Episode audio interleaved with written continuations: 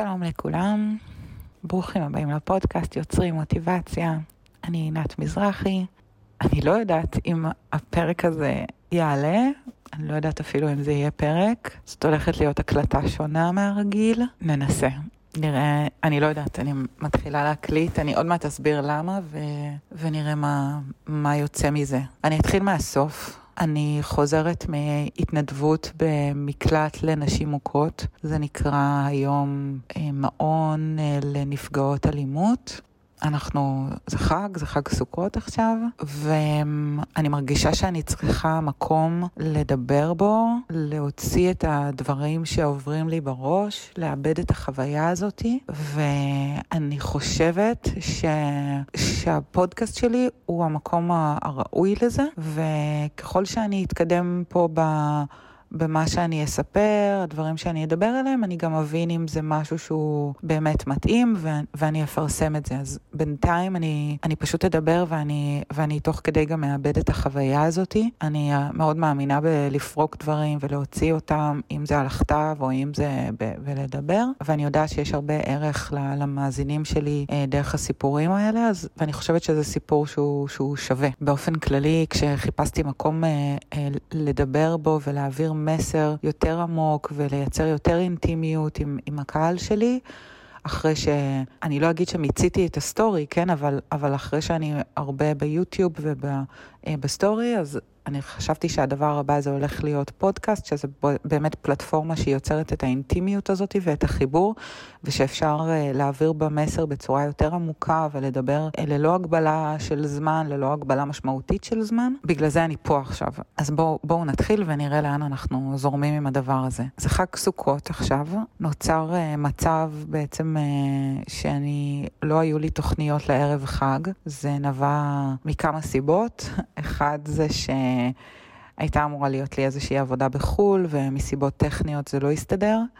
אז אה, גם נוצר מצב שהחג שלי די ריק כזה מעבודה, שזה בדרך כלל לא קורה, בדרך כלל אני עובדת מאוד חזק בחגים. יש לי מופע קרקס והפעלות של אה, juggling וקרקס, ובדרך כלל אני מאוד עסוקה. והדבר השני זה שההורים שלי יצאו לשייט, בדרך כלל מה זה בדרך כלל? הם אף פעם לא נוסעים בחגים, תמיד אנחנו עושים חגים ביחד עם ההורים והמשפחה, אז uh, נוצר מצב כזה לראשונה בהיסטוריה. והדבר השלישי הוא שקורה עכשיו מידברן בעצם, גם למידברן חשבתי שאני אלך, ובסוף החלטתי שאני לא הולכת, שזה גם משהו בפני עצמו. אני יכולה להרחיב uh, בהמשך למה לא הלכתי למידברן השנה, למה לא הצטרפתי למידברן השנה. בגדול זה בגלל שאני בוחרת את הבילויים שלי בפינצטה, והרגשתי שכרגע... Um, זה משהו שהוא לא חסר לי. זאת אומרת, עצם זה שדבר קורה עכשיו, דבר שאני אוהבת קורה עכשיו, זה לא אומר שאוטומטית אני צריכה להיות שם. עדיין יש לי את הטעם הטוב של שנה שעברה, ולא הרגשתי שאני מאוד מאוד רוצה גם לנסוע השנה, שיש לי דברים אחרים שבא לי, שבא לי אולי להשאיר את הזמן הזה ריק, או לפנות מקום לדברים אחרים, או עבודה שהייתה לי בחו"ל, שתוכננה להיות לי בחו"ל. בכל אופן, נוצר מצב שלא היו לי תוכניות, וחשבתי בעצם שאני יכולה לנתב את ה...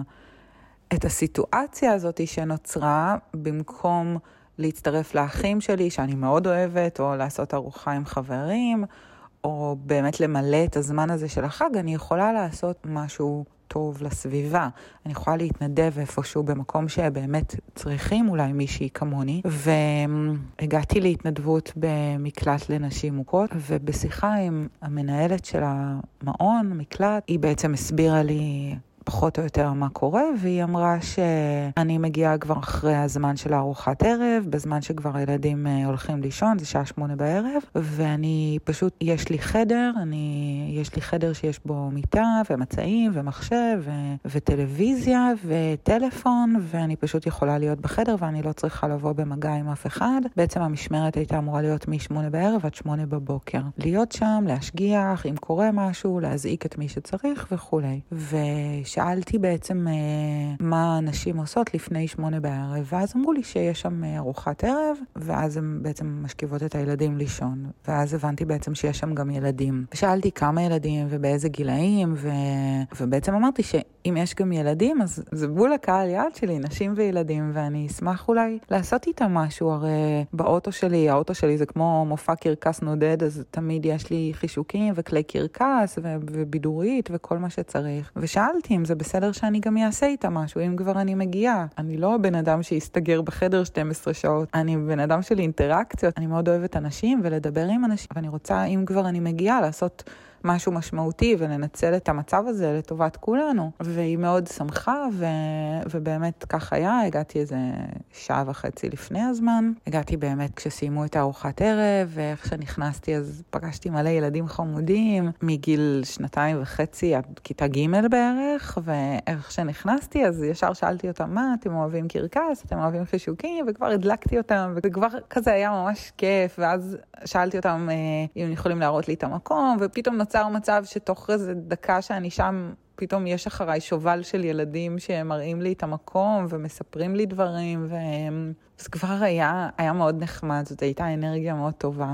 ואז אה, הייתה לי בעצם איזושהי אה, הדרכה עם, ה, עם האם בית, הבנתי מה, מה אני צריכה לעשות, ראיתי את החדר, מאוד הזכיר לי את החדר שהיה לי בצבא, ההתקשל"תית בצבא, מש"קית שליטה, בטייסת של יסורים, בעצם גם הייתי עושה משמרות של 24 אה, שעות כל פעם, גם הייתי ישנה בהטסה, בעצם זה מקום שממנו היו מזניקים מסוקים, מסוקי יסעור, לכל מיני... מיני מבצעים למיניהם, ואז אני מאוד יודעת מה זה לישון שיש לידי טלפון מבצעי כזה ויכולות להיכנס שיחות, למרות שכבר שנים לא ישנתי עם טלפון שמצלצל בלילה, אצלי תמיד הוא במצב טיסה.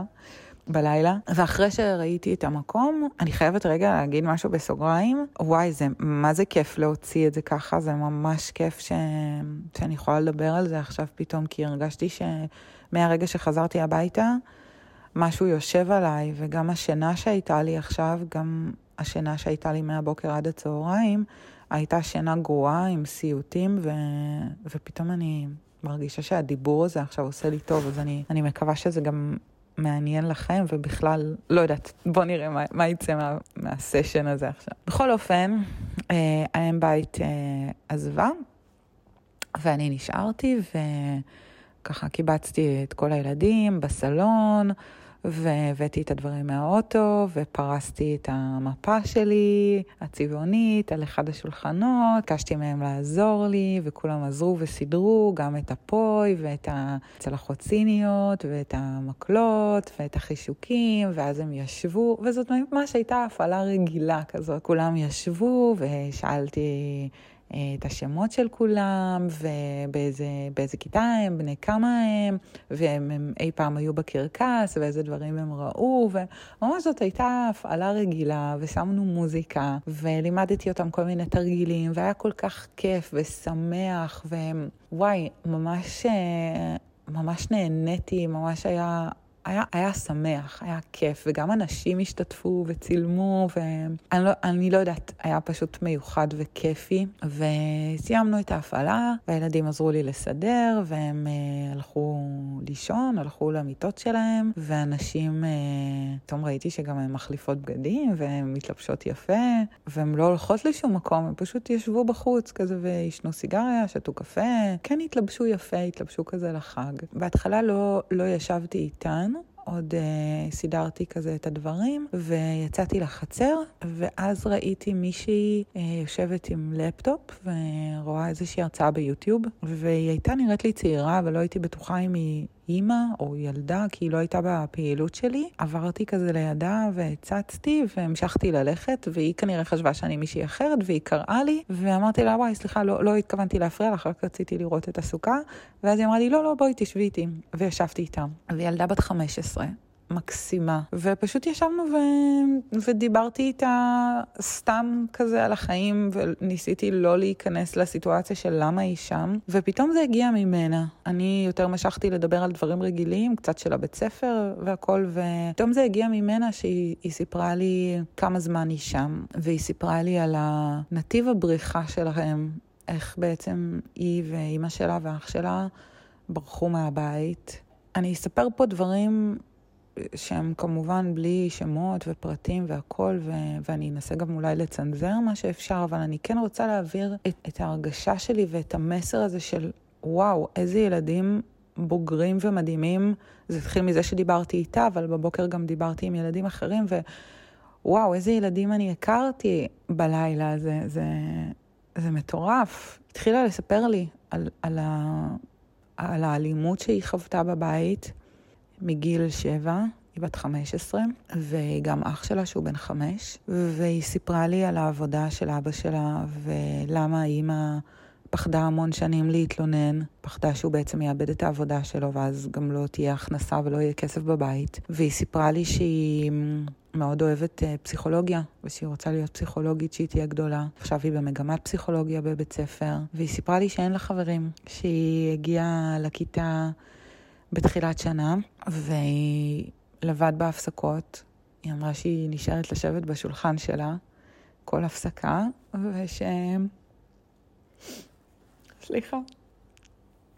כאילו זה פשוט ממש כאב לי לשמוע את זה. היא כאילו היא הגיעה לבית ספר חדש, ו... ו... והיא בהפסקות לבד, היא לא מכירה אף אחד עדיין, ושאלתי אותה למה, והיא אמרה שהיא כרגע, היא מרגישה שהיא צריכה להיות שם בשביל אימא שלה ואח שלה, והיא, והיא כאילו שומרת את האנרגיה בשביל זה. והיא אמרה שגם בעיר שהיא הגיעה ממנה, היא תמיד אוהבת שיש לה שתי חברות קרובות, שלוש חברות קרובות. היא לא בן אדם של חבורות, אבל היא כן אוהבת שיש לה חברה אחת או שתיים. עכשיו, בבית ספר הזה, היא מרגישה שהיא, שהיא לא שם, שאין לה את הכוח הזה לעשות חברות חדשות. ושאלתי אותה, אז מה קורה אם מישהו כן ניגש אלייך ומנסה לדבר איתך ושואל מאיפה את או דברים כאלה? אז היא אומרת, אני מהשכונה ככה וככה וזהו, והיא, והיא ממשיכה הלאה. ושאלתי אותה אם יש לה תחביבים, אם יש דברים שהיא אוהבת, והיא אמרה לי שלא. וזה נשמע לי כל כך מוזר שילדה בת 15 אומרת שאין לה שום דבר שהיא אוהבת, אין שום דבר שבא לה לעשות, שאין לה שום חלומות. שיש לה רק דבר אחד בראש, שזה לפתור את הסיטואציה הזאת שהיא, שהיא נמצאת בה עם, עם אימא שלה ואח שלה. וחשבתי על זה ש, שאולי רק באמת שהמצב הזה ייפתר בשבילה, אז פתאום יהיה לה גם את המקום הזה בש, בשבילה, בשביל לפתח את התחביבים שלה וכן להיות עם חברות, כי זה נראה לי כל כך לא תקין שילדה בת 15, היא, אין לה... אין לה תחביבים או חוגים או איזה משהו שכיף לה לעשות, והיא, והיא כל כולה בתוך, בתוך המשפחה. חשבתי על כמה זה קשה בעצם לעבור בית ספר, כמה זה דבר קשה לכשעצמו. כאילו, גם אני בתור ילדה עברתי המון בתי ספר, פשוט כי עברנו הרבה דירות, אז יצא ככה שביסודי הייתי בשלושה בתי ספר שונים, בחטיבה הייתי בשני בתי ספר שונים, בתיכון הייתי בשני בתי ספר שונים. וכל פעם בעצם הייתי צריכה להכיר אה, ילדים חדשים בכיתה ולעשות חבר, חברים חדשים, וזה דבר לא קל כשחושבים על זה. בלי המסע הזה ובלי הכובד הזה של מה שהיא מביאה איתו מהבית, אז זה מאוד כאב לי, ואני ניסיתי לעודד כזה במה שאני יכולה, ואמרתי לה כמה שהיא ילדה בוגרת, והיא גם מאוד רהוטה, והיא יודעת להתבטא כל כך יפה וכל כך ברגישות ובהבנה. וזה גם העציב אותי וזה גם ריגש אותי, וכן, אני שמחה בשבילה שעכשיו יש להם את המקום הזה, כי בית הזה שהייתי בו עכשיו, המקלט, המעון, הוא מקום מאוד טוב ומאוד חיובי ו- ו- ועוטף. ברור שזה לא בית עדיין, אבל uh, כן שמחתי בשבילה שיש לה עכשיו את המקום הזה. אני מניחה שאולי ה... המסקנה שלי מהשיחה איתה זה שאולי אם אתם הורים לילדים שהם בבית ספר, ו... מגיעים ילדים חדשים באמצע שנה, או במקרה הזה היא הגיעה בתחילת שנה, אבל עוד מעט אני אספר על ילדים שמגיעים גם באמצע שנה. אם מגיעים ילדים חדשים לכיתה, אולי כדאי להגיד ל- לילד שלכם לשים לב אליו, לא לתת להם להיות שקופים, ואולי באמת לא צריך לחקור אותם יותר מדי מאיפה הם באו ולמה הם באו עכשיו וכל זה, אבל, אבל כן לשים לב לילדים האלה שפתאום מגיעים במרכאות משום מקום. ועוד משהו שרציתי להגיד, עוד שני דברים. כמה שהיא בוגרת ואלופה, ו... ודברים שהיא אמרה לי הם, כך זה, זה לא ברור מאליו. היא אמרה לי שהיא פוגשת את אבא שלה במרכז קשר, ושאלתי אותה אם היא רוצה. אז היא אמרה לי שלא. אז שאלתי אותה, אז למה בכל זאת את נפגשת איתו שמה? אז היא אמרה לי, כי אני, אני לטובת אימא שלי. ואני יודעת שלטובת אימא שלי, וכדי שלא יגידו שהיא מסיתה נגדו, אז עדיף לי, עדיף כן להיפגש איתו.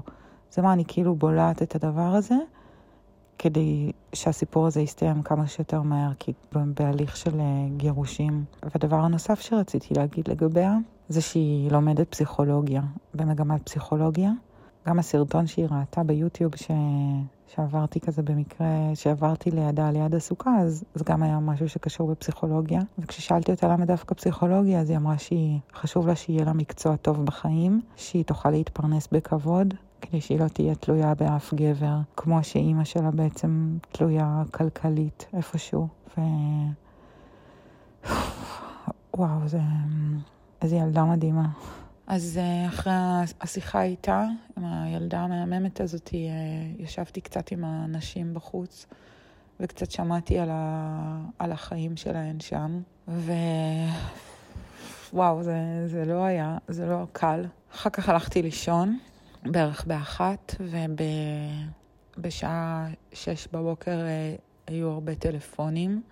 הייתה איזושהי בעיה בטלפון, אז בעצם כל פעם שעניתי השיחה נותקה, וזה היה ככה במשך איזה חצי שעה, עד שפשוט הבנתי שאולי יש איזושהי בעיה בקווים, והתקשרתי בעצם מטלפון אחר. זאת הייתה עובדת סוציאלית ממקום אחר, שהיא אמרה, תקשיבי, יש מקרה חירום, אני צריכה אה, להביא אלייך מישהי כרגע, היא לא מדברת עברית, ואז אמרתי לה, תקשיבי, אני, אני מתנדבת פה, אני לא כל כך, אני, אני לא יודעת מה עושים, אבל... אני יודעת שעל כל מקרה יש את המנהלת של המעון, ובואי אני אקשר ביניכן, ומה שתגידו לי לעשות אני אעשה.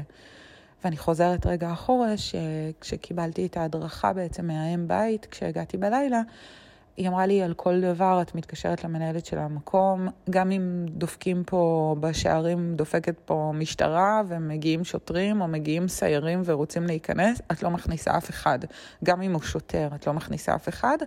על כל דבר חריג, על כל דבר את אה, יוצרת קשר עם המנהלת של המעון. אז באמת עירבתי אה, את המנהלת של המעון, וקמתי והוצאתי את אה, מה שביקשו ממני לארגן בבוקר, להוציא קפה וקורנפלקס לילדים, ו... ואז קמו הילדים. קמו כמה ילדים שעשיתי איתם את ההפעלה ב... בלילה, וישבנו בסוכה, וצילמו אותנו קצת האימהות אה, עשו סרטונים של ההפעלה שעשיתי בערב, אז הראיתי קצת לילדים את מה, שהם, אה, את מה שהם הראו לי, את הסרטונים האלה ששלחו לי, של מה שעשינו בערב, והם ממש התלהבו, ופתאום הם ראו את עצמם בווידאו, ואמרו, יואו, איזה כיף היה, ואיך הצלחנו ככה, ו... והם היו ממש מבסוטים על הפעילות הזאת. ו... ופתאום התחלנו לדבר, והתפתחה שיחה, התפתחה לי שיחה עם אחד הילדים שהוא בכיתה ג', שהוא כמעט בגיל, אה, יש לי אחיין בכיתה ב', והוא סיפר לי שעוד מעט אחרי החג הוא נכנס לבית ספר חדש, הוא ואחותו, שהיא בכיתה ב', הוא לא יודע איך יהיה, ושאלתי אותו על הבית ספר הקודם, ואז הוא סיפר לי שכל הילדים ידעו שהוא עוזב, והם הכינו לו ברכות.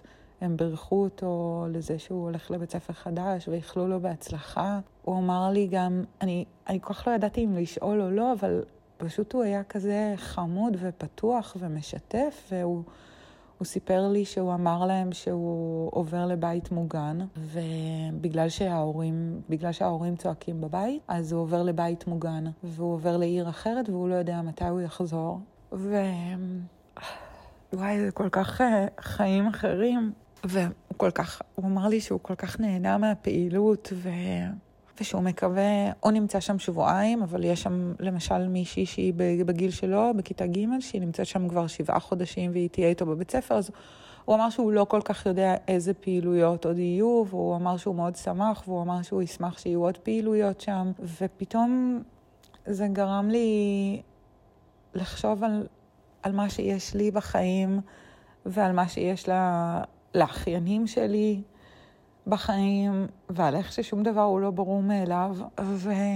וכשחזרתי הביתה משם, אחרי הפרידה מהילדים ומהאנשים, שאנשים באמת מאוד העריכו את זה שבאתי, גם מאוד התפלאו כזה למה בחרתי להתנדב בערב חג.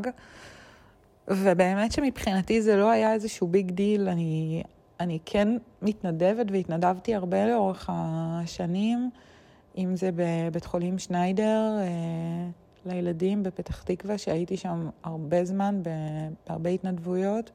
על בסיס קבוע, ואם זה במוסד אהבה בצפון, ו- ואם זה בכל מיני מקומות של נערות בסיכון. אני כן מכירה התנדבויות, אבל אני לא יודעת למה.